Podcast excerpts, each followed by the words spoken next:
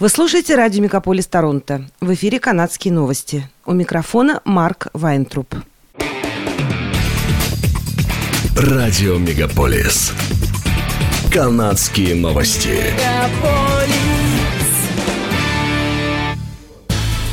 В эфире «Канадские новости», у микрофона Марк Вайнтруб. Победив на выборах, но оставшись все с тем же, хотя формально новым правительством меньшинства, Джастин Трюдо изложил главные приоритеты на очередной срок управления страной. Выступая на пресс-конференции в Оттаве 28 сентября, он заявил, что правительство Канады вернется к работе до конца осени и по возвращении сосредоточится, в частности, на 5 ключевых вопросах.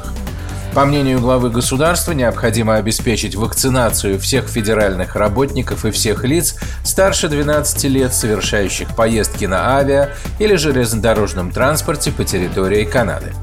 Кроме того, премьер-министр сообщил о намерении работать над созданием международной версии сертификата вакцинации, чтобы полностью вакцинированным канадцам было легче выезжать за границу.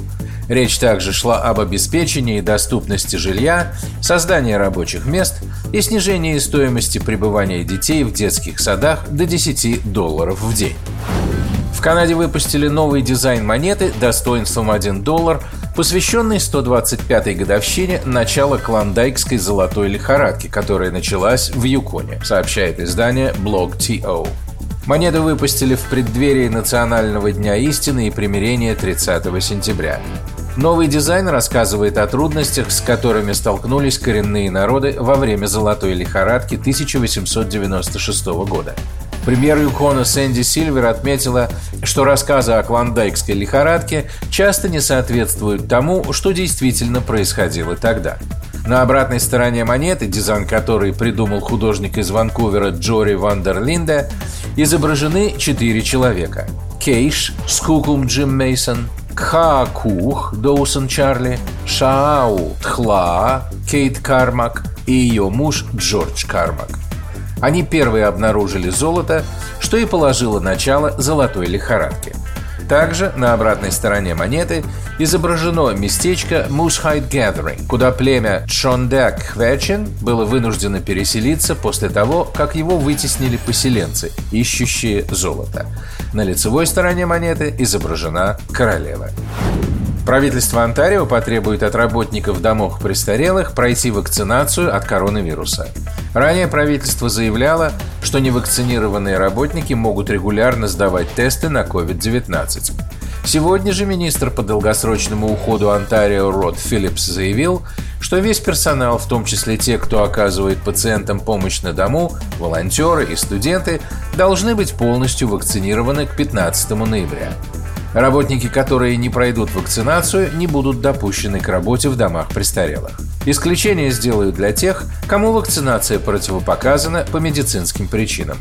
По словам Филипса, уровень вакцинации среди работников домов престарелых недостаточно высок, учитывая распространение штамма Дельта. Среди вакцинированных работников, тех, кто ухаживает за пациентами и посетителей, будут проводить тесты на коронавирус в случайном порядке. Жители Торонто продолжат носить маски до следующего года. Городской совет Торонто одобрил в пятницу предложение о продлении действия распоряжения городской администрации до января 2022 года, сославшись на непрекращающееся распространение дельта-варианта COVID-19. В соответствии с распоряжением масочный режим должен соблюдаться во всех помещениях, включая предприятия, организации и компании, рабочие места и места общего пользования многоквартирных домов. Срок действия распоряжения истекает в день первого заседания Совета в январе 2022 года. Правительство Квебека объявило о смягчении ковидных ограничений для театров, залов и организованных общественных собраний.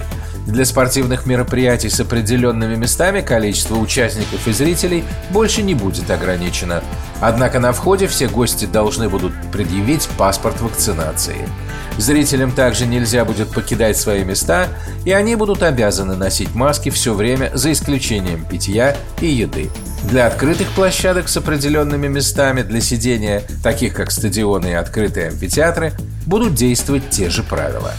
Эти меры планируется ввести в действие 8 октября, пишет газета «Деловой Монреаль». Ожидается, что городской совет Торонто в эти дни примет долгожданное решение о том, следует ли легализовать и регулировать аренду отдельных комнат в домах по всему городу. Мэр Джон Тори отложил голосование в июле, заявив, что предложенный законопроект не получил достаточной поддержки, в том числе со стороны его тщательно подобранного исполнительного комитета. Предлагаемый план позволит сдавать в аренду дома по всему городу, в которых до 6 комнат, а также введет правила парковки и туалеты для арендаторов таких комнат и потребует, чтобы арендодатели имели лицензию.